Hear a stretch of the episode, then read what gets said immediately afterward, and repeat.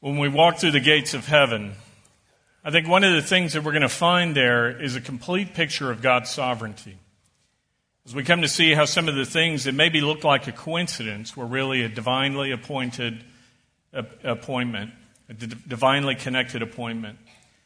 As we pick up the story today in Ruth chapter 2, what we're going to see is how God was at work behind the scenes as he brought a man by the name of Boaz and this woman Ruth that we've met earlier together. And as we look at these two and what would become ultimately a life changing event, it is an ultimately a life changing event for all of us who are here today. Because this marriage that will ultimately come about ended up being part of the genealogy of the Messiah, Jesus Christ, who led to be our Redeemer for those of us today. So as we look at Ruth chapter 2, it begins here with a mention of a genealogy. As verse 1 tells us, now Naomi had a kinsman of her husband a man of great wealth of the family of Elimelech, whose name was Boaz.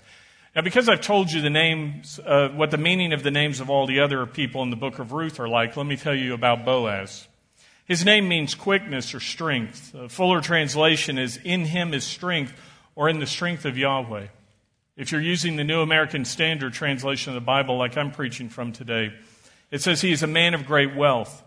The King James says a man of mighty wealth. And the New International Version says a man of standing. Now, it's not a focus on his bank balance here. Rather, it's a focus on his character. The same word was used of Jephthah and Gideon in the book of Judges to describe them as mighty men of valor, warriors. The word means a man of good reputation, valor, and a mighty warrior. As you think about this description of Boaz, it really stands in stark contrast to the other men we've met in the book of Ruth so far. In chapter 1, you'll remember that Elimelech died. His two sons also died, and their names meant puny and whining. And here we have a man who is described as this man of good reputation, valor, and a mighty warrior. It's not his bank balance, as I told you, that is in view. Rather, it's his reputation. As you look at Proverbs 22:1, it tells us a good name is to be more desired than great wealth. The focus here is not so much on his wealth. While it's going to be important that he's a man who's able to provide for Ruth and Naomi, it's more his, his reputation and better yet his character. You know, reputation is what you are when everybody is looking at you. It's what you're known as publicly. But the true measure of who we are is our character. And character is what we are when no one is looking. A true measure of your character is what you would do in a situation where nobody would ever find out what you did, and you still choose to do what honors God. As I raise this question about your character and reputation, I want you to ask yourself a moment, a question for a moment. If we were looking at you and talking about you this morning, what would be said about you? Would it be things like we're reading about Boaz here? Would that be the description of you? As you look at this man, Boaz, he was the same publicly and privately. He, he was the type of man that took God everywhere that he went. As we look at him and as we look at these ladies and the need they had, Boaz is possibly this knight in shining armor that these ladies need. You know, the writer of the story here is he's introducing this character, and, and as he does so, he tells us that he is a kinsman. Now, this word kinsman, as we're going to find as we continue through the book of Ruth, is a very important word. But for the Hebrew reader, it, it, it, really produces some suspense because the word that he uses here is the Hebrew word moda. It means a one who is related, a kinsman, and yet it's not the word that we're going to find a little later in this series, a goel. This word goel would leave no doubt that this is the man who is needed to redeem these ladies. That's the literal meaning of the word. And so, for the Hebrew reader, as they're looking at this, they're wondering is he or isn't he? It's a great point of suspense as the story unfolds. Now, having created the suspense for the future, he brings us back to the present and their immediate need because verse 2 says, And Ruth the Moabitess said to Naomi, Please let me go to the field and glean among the ears of grain after one in whose sight I may find favor. And she said to her, Go, my daughter. Now, again, here we see the heart and the character of Ruth, because I want you to remember that these are two ladies who have just been on a cross country journey. They left Moab, they came back to Bethlehem. If you've ever been on a flight that is crossing international time zones, you know something called jet lag. Well, imagine these ladies who have walked all the way from this other country here. and they're tired, they're worn out, and the, the thing that they want to do most is just rest. But if they were to rest, there would be um, a delay in receiving the help that they need. Something that we saw in verse 1, and back in chapter 1, was that the barley harvest was underway. So every day spent resting meant one less day to gather the resources they would need. Remember, these are two widows. They don't own land that they've cultivated, they don't have any means of support. And so the way that God had set up kind of a working welfare system of the day was found in Leviticus chapter 19. In Leviticus 19 9 through 10, we're told, Now when you reap the harvest of your land, you shall not reap to the very corners of your field. You picture a, a field that's been cultivated, the, the corners or the outer edges along maybe the roadways or boundaries. It says, Neither shall you uh, reap the gleanings of your harvest. That's where you go behind and pick up the things that the first group missed. Nor shall you glean your vineyard, nor shall you gather the fallen fruit of your vineyard. You shall leave them for the needy and for the stranger. I am the Lord your God. Now, remember that this is during the days of Judges, where not everybody is following God's law. This was the system he set up for ladies like Ruth and Naomi. You could go into the fields, you could gather the food you would need for that day and maybe a few others if you had a really good uh, time of harvesting. But uh, not everybody was following the law. And so when you think of somebody like Ruth, who was a foreigner, this Moabitess, she would be even less inclined to be welcomed into these areas to glean. Not only was she in danger of this discrimination, but remember, she's a young woman. And many of the ladies here have had the unfortunate experience of walking past a group of men who uh, catcall or a construction site. Ruth would not just be walking by the construction site, she would be going right into it. She would be going into the field to gather, and there's these high stalks of grain, and she would easily be hidden among them, and they could molest her. So, at the very least, it would be uh, best that Naomi went with her because there would be some safety in numbers. But as we look, Ruth, as, as Naomi is there, she could have said, You know, Naomi, I'm tired. I know you are, I am too, but you need to get up. It's time to go gather what food we can. You know, she could have even taken it farther and said, You know what, Naomi, why don't you stay? I'm going to stay here because I need to take care of my beauty. And you go. I mean, if I go out and work in the fields, I'm going to get sunburned. My skin's going to get leathery. As I'm breaking grain off, uh, my hands are going to get cut and calloused. And what guy is going to want to hold, you know, hands like that? And you know, for the long term future, I need to find a husband. So it's important I take care of my beauty. So you go. I mean, besides, this is your hometown. You know the people, you have the connections, you know where to go. But as we look at the story, Ruth doesn't say any of that. Instead, we see her care and compassion. And she doesn't throw a pity party and say, uh, Boy, woe is me. Instead, she throws out the word please. It's the Hebrew root ra here. It's, it's not only polite deference, but it actually has the meaning of firm determination. What she's saying is, Naomi, I will not take no for an answer. You are going to stay here. You are going to rest. And I'm going to go. She was respectful, but she cared for Naomi. Now we see Naomi is grateful for her thoughtfulness because she says, Go, my daughter. So she departed and went and gleaned in the field after the reapers. And she happened to come to the portion of the field belonging to Boaz, who was of the family of Elimelech. Now, don't you love the way that reads? She just happened to come to the field by chance, by coincidence. Out of the whole area, she just happens to come to the field that belongs to this guy named Boaz. You know, have you ever had one of those coincidences that happened to you? And have you ever stopped to think that maybe it isn't lady luck, but rather it's the Lord who's at work for you? Proverbs 16:9 tells us, "The mind of man plans his ways, but the Lord directs his steps." So what we read here is not just a coincidence. This is God's care.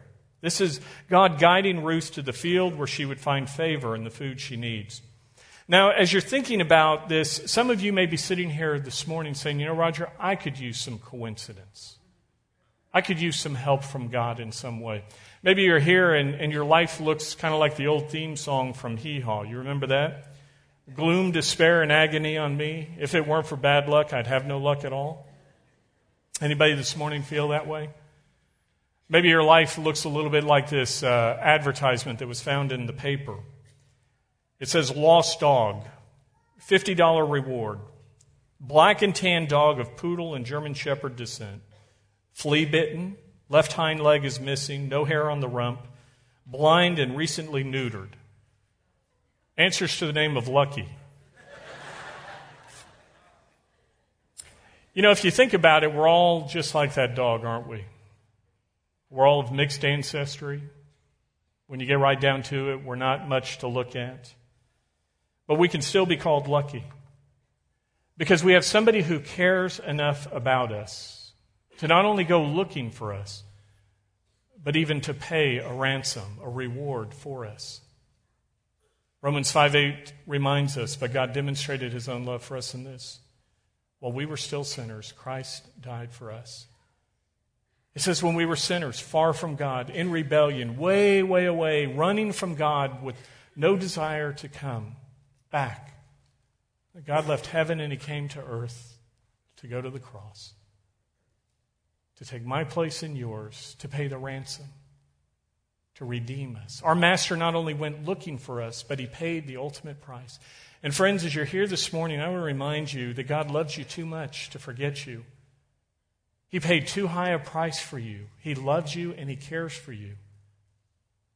Sometimes what we do in our own free will is we run from God. We're far from Him, and He has to break us and bring us back to Himself.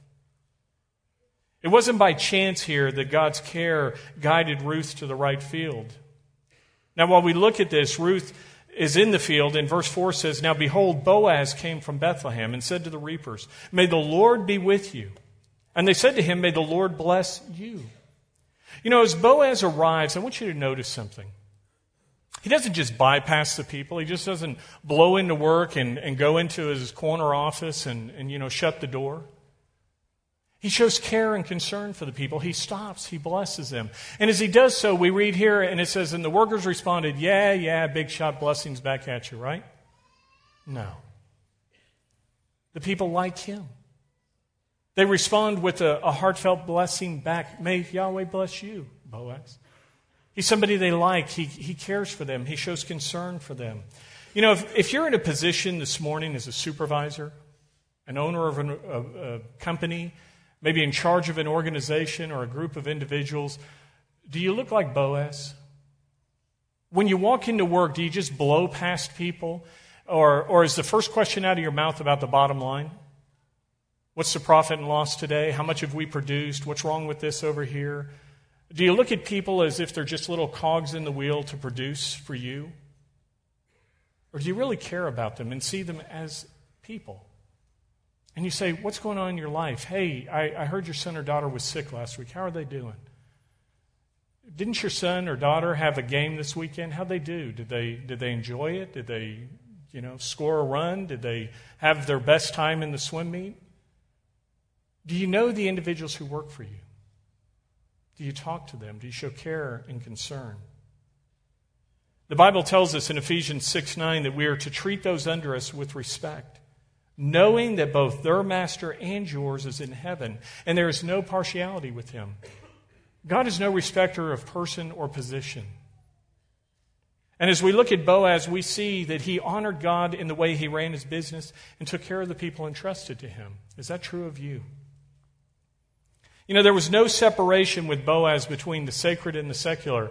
Brothers and sisters in Christ, if you come here and say Sunday is, is sacred, this is about God, but Monday is secular, I can operate outside of, of God and I can leave Him here. Do you remember what we talked about last week?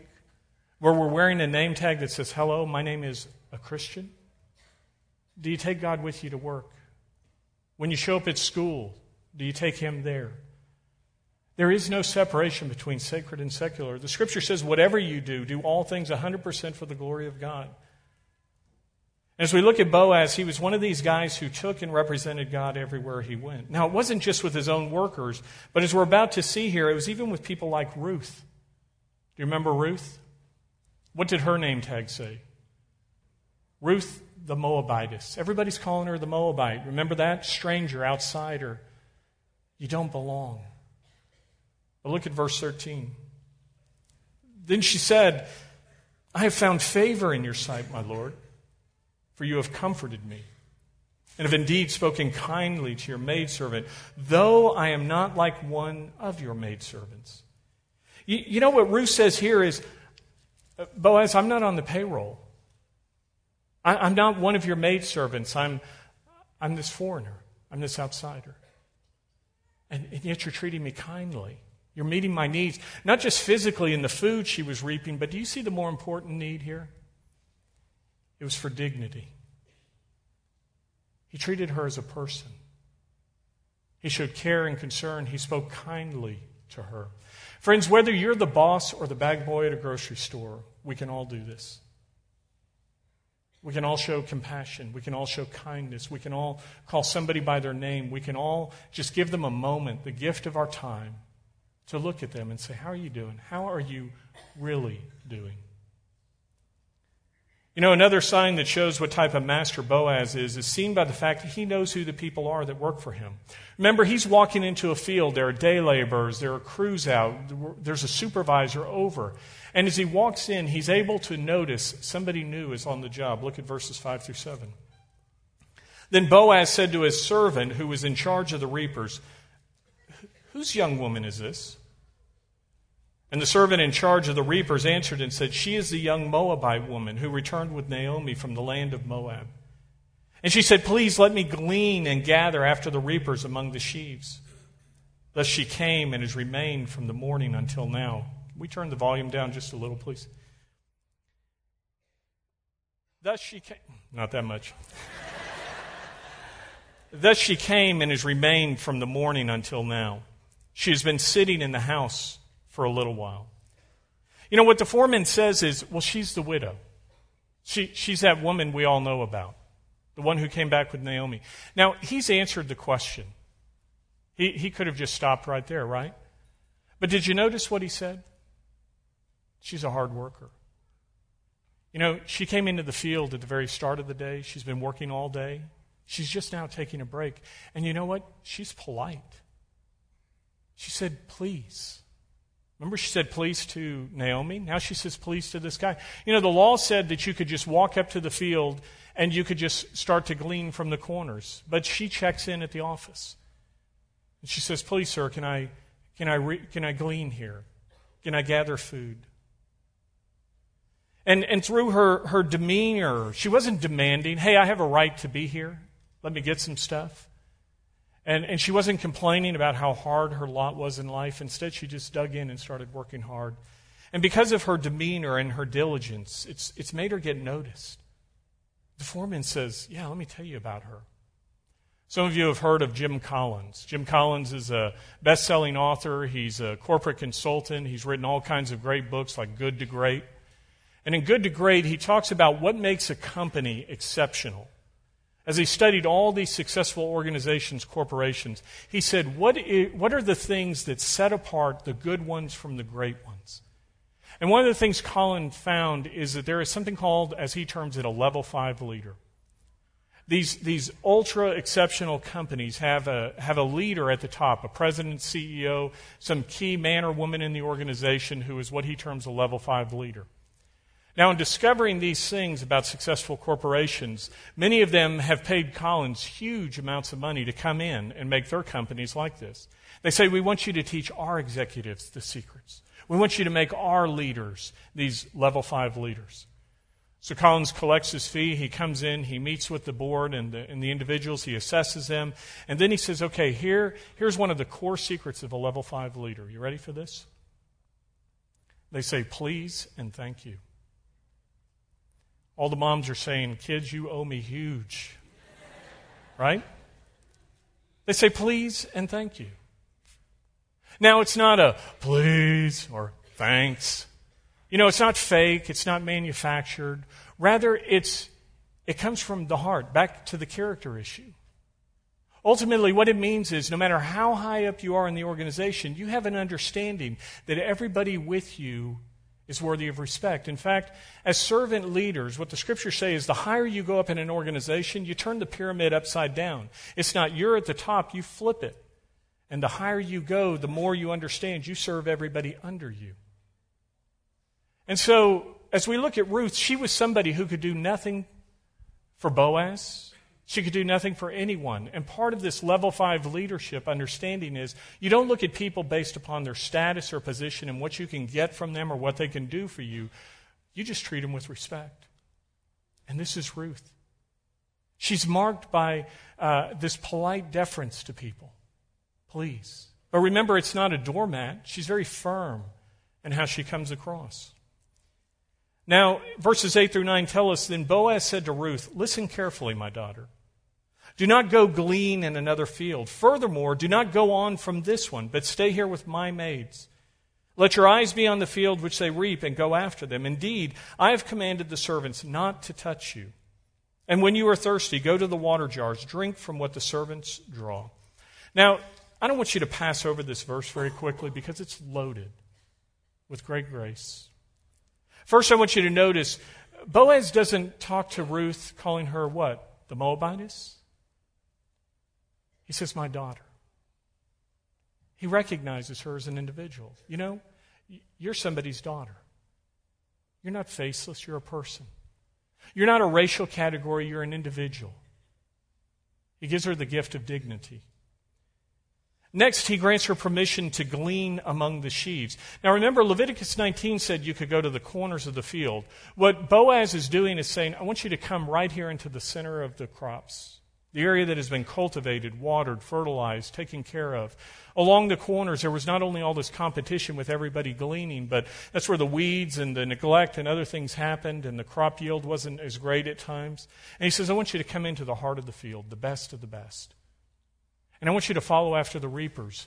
These, these are the guys coming through with those scythes, you know, cutting the grain. You're not going to have to go in there and individually break off uh, these stalks of grain. It's going to cut down immensely on the workload as well as her hands getting injured. Now, the danger for Boaz is, is she's right there and all this loose grain is lying around. She could just start grabbing handfuls, not only of what's been cut, which she's supposed to follow after. Remember, it says that you glean and what's left over she could gather. But it's also where they pile up all the, the gathered grain. So she could just walk by one of these piles and grab immense amounts of, of already harvested grain. But her character, her reputation has gone before her. She showed care for Naomi. She's been a hard worker. She's been polite. Boaz says, I'm going to take a risk with you. You know, the Bible tells us if we're faithful in a few things, God will give us greater things. And that principle applies in all areas of your life, men and women. If you're faithful in little things, people will notice and they will give you greater responsibility. It's how you earn greater trust.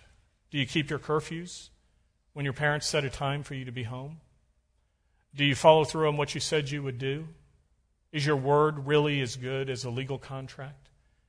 And as individuals get to know us as men and women, boys and girls of excellence, and those whose word is our bond, and those who will work hard, you will be given greater and greater responsibilities, not ultimately in heaven only, but even here on earth. And as we look at Ruth, is your life like hers? Are you building a reputation like this that earns the trust of others? You know, as I talk about reputation, and character and other things. Do you realize it can take decades to build and a moment to lose? You ever heard of anybody named David Petraeus? Here's an individual that had 30 years climbing all the high echelons in the military. He was given a, a, a plum position in the government, and it was lost like that for what? A stupid affair. And it can happen with us. The next time you're tempted by something, just look at what you stand to lose and ask yourself, is it really worth it? And when you compare it to God's Word, you see that it's not. Now, in addition to giving Ruth access to the field, Boaz tells her she is also to partake of the benefits of the paid people. He says, Go use the company break room. He says here in verse 9, When you're thirsty, go to the water jars, drink from what the servants draw. Now, if you understand the, the culture of the day, there were two people, two groups of individuals who were responsible for drawing water. It's not like our day where you can just go to the water fountain in the hallway or turn on a spigot and it's there. Gathering water consumes an immense amount of everybody's day in countries where there's not a, readily, uh, a source of water readily available. They have to hike miles to the river. They have to draw the water. They have to hike back. Others in this day would have to go to one of those wells that had been dug out in a distant area. And the two groups of people responsible for drawing water were women and foreigners. And Ruth is both. But what Boaz says is, I'm going to elevate your status again. and I will have others draw the water for you. It saved her immense amounts of time and travel and effort, as well as once they communicated again, is I don't see you as the bottom of the rung. Now, as we look at Ruth receiving these, these various blessings, she had gone out that day just hoping, as a day laborer, to find enough food for one, maybe two days. Did you notice what else Boaz said to her? The last thing he said is, and I want you to come back tomorrow. And I want you to follow along. Come to this field. And he said, Notice where my reapers go, and you follow them. What he's saying is, when they finish with this field, they're moving to this one, to this one. And another thing is, we saw that Ruth and Naomi returned at the beginning of the barley harvest. That was around March and April in the agrarian calendar of Israel at the time. And after the barley harvest, the wheat would mature, and that harvest would begin, which would go through June, July. And so, what Boaz says is, you were standing here hoping to find one day of work, and you've suddenly been given a contract for a multi month job with benefits. Do you see how amazing this is? This would have this would have just provided food not just for a day, but for months, maybe half a year at least is guaranteed at this point. How many times have you had something like this happen to you? Where, where you were hoping just for this, and God gave you this. And He blessed you abundantly and in unexpected ways. In verse 10, we see Ruth's response. It says, Then she fell on her face, bowing to the ground and said to him, Why have I found favor in your sight that you should take notice of me, since I'm a foreigner? Ruth, Ruth says, Don't you see my name tag? I'm a foreigner. She falls on the ground, bows to the ground. There's a tribe in West Africa called the Maasai tribe. And when they want to say thank you, the way they say thank you in that culture is they come up and they get in front of you and they put their face in the ground.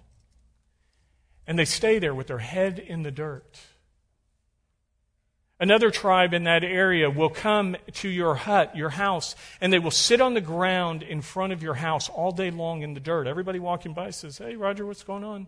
And you're just sitting there in front of the house.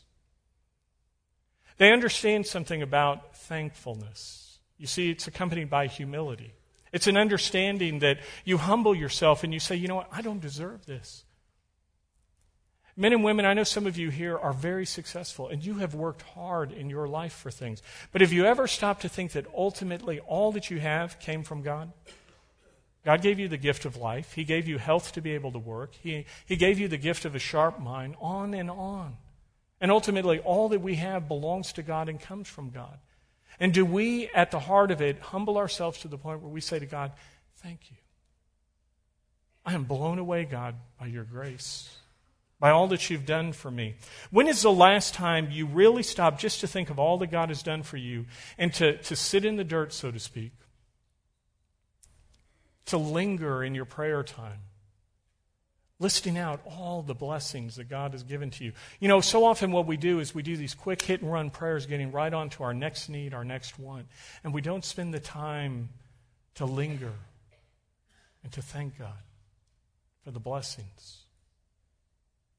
When is the last time you were, you were blown away as Ruth was here? She, she recognized that what she was given was above and beyond anything she deserved. In verse 10, she as a foreigner had just received heen. That's a Hebrew word that means grace, favor, acceptance.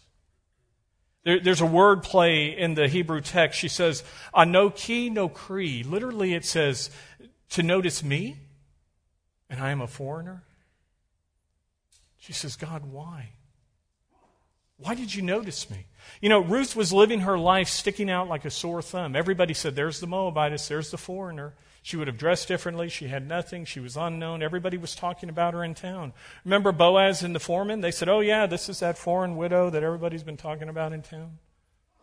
You know, one of the assignments I had when I was a police officer in Dallas is I worked the bike patrol downtown. If you've been to the Riverwalk, you see the San Antonio police on, on bikes. I did that for a couple years. I rode a 21 speed mountain bike around the central business district. And, and there were tourist places downtown Dallas. One of the tragic ones was the site where Kennedy was, was assassinated, President Kennedy.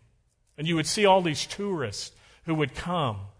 And, and it was also the central business district.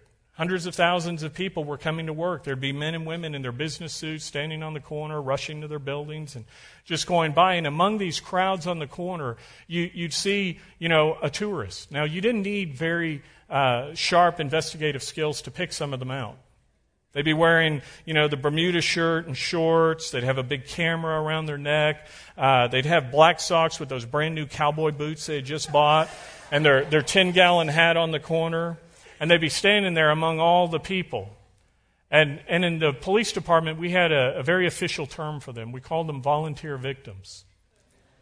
You see, because we said they might as well just be wearing a sign that says, "I'm not from around here. Rob me," right? And this is Ruth. She says, to notice me. And I'm a foreigner. She says, that's no big deal. Everybody's been doing that. But then she says, why heen? Why grace? Why favor? Why acceptance? You know, as we look at Ruth here, friends, I want to remind you that all of us are just like Ruth. Because what the Bible says about us is for all have sinned and fallen short of the glory of God. Romans 3:10 says there is none righteous, no not one. What God says is we're all foreigners. We're all outsiders. And yet God gave his heen, his grace. Ephesians 2 8 9 tells us, For by grace you've been saved through faith, and that not of yourselves.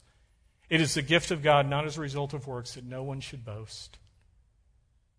When is the last time that you just stopped and said, God, why? Why, God, would you notice me and show grace? Grace to me. You know, this may surprise you, but I have people on a regular basis who say to me, Roger, why do you share the gospel so much?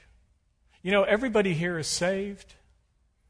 You know, I need to talk to the ushers because these unsaved people keep getting in the doors.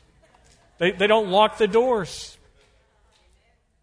Several times a month, we see people come to know the Lord here in these services and in the classrooms and others. Praise God for that.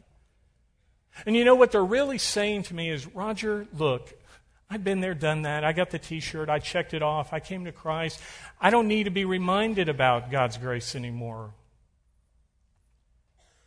Friends, if your heart has grown cold to the grace of God, if it no longer moves you, if it no longer excites you, I pray that God would reignite that in your life.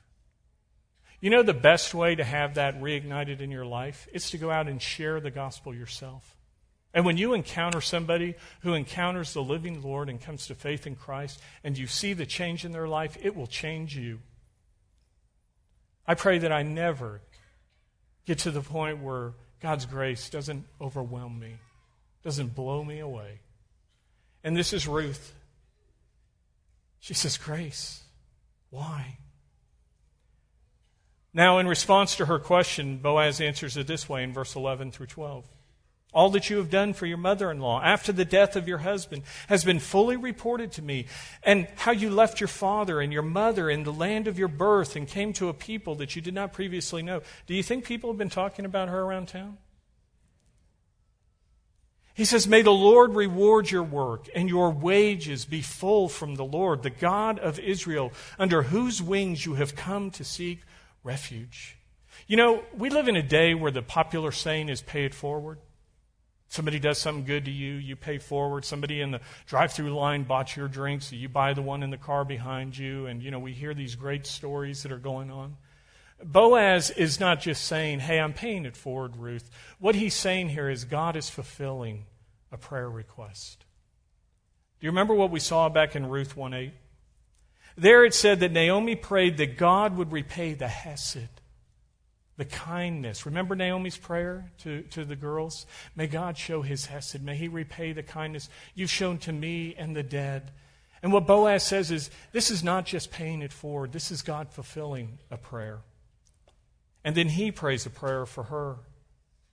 He, he says, May the Lord reward your work and your wages be full from the Lord. You see what he says in verse 12 is Ruth, you have faith.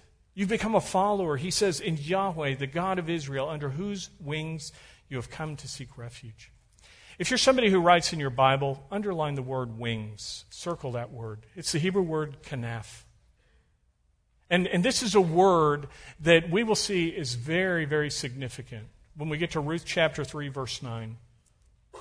Because when we get to Ruth chapter 3, verse 9, you can circle that word and make a note in the margin and see what verse 9 says there in chapter 3.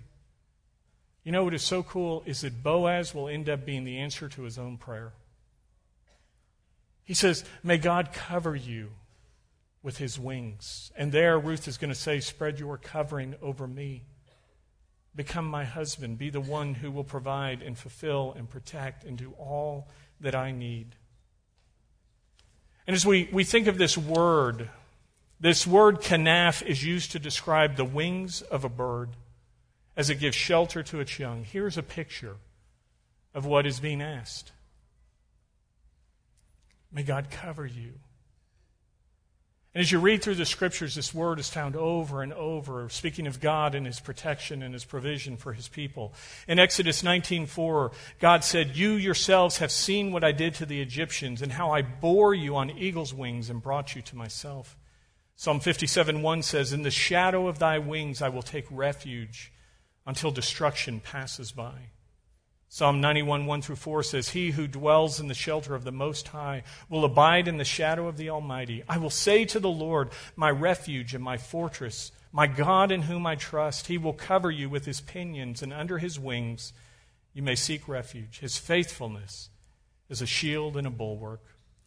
Friends, it's not just Old Testament stuff, it's Matthew 23, verse 37 as Jesus came into Jerusalem, as he was entering the city, preparing to go to the cross, Remember, it was uh, everybody celebrating and the Lord praising, and hey, Jehovah's, you know, Savior is here. They're celebrating Christ coming, Palm Sunday. And everybody's crying out and celebrating. And what did Jesus do? He cried. He stops, he overlooks the city, and it says in Matthew 23 37, O Jerusalem, Jerusalem who kills the prophets and stones those who are sent to her. How often I wanted to gather your children together the way a hen gathers her chicks under her wings, and you were unwilling.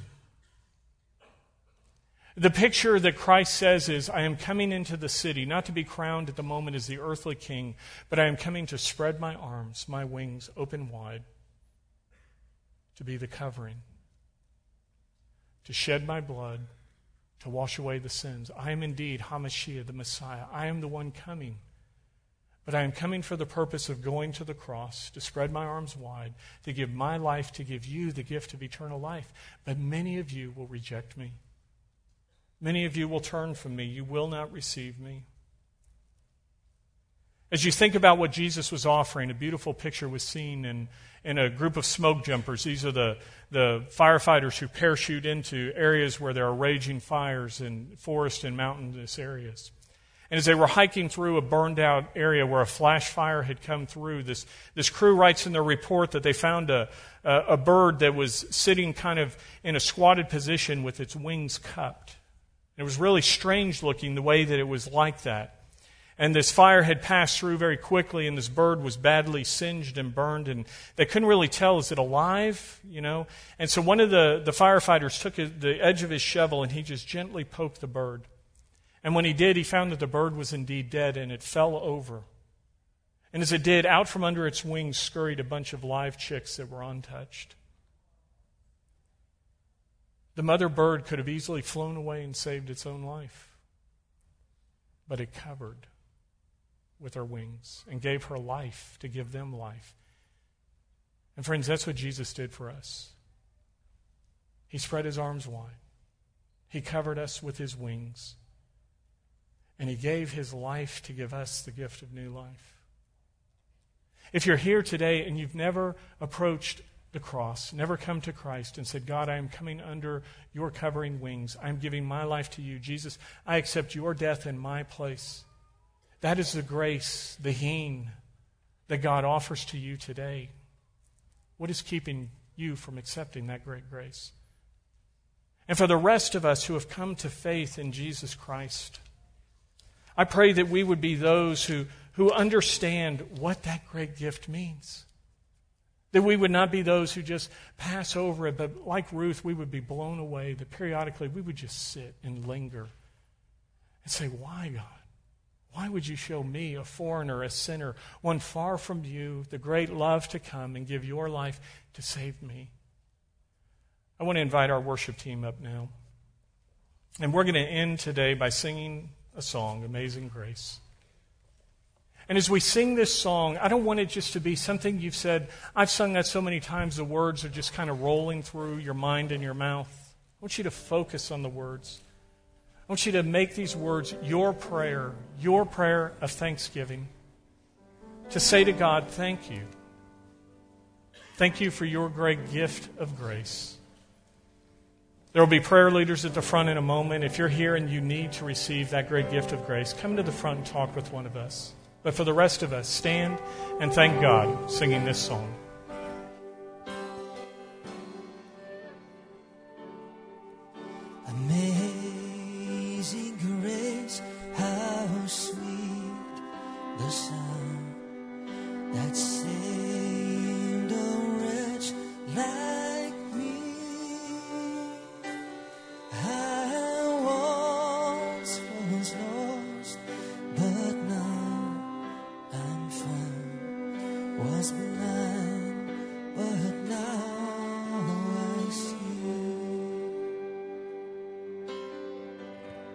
But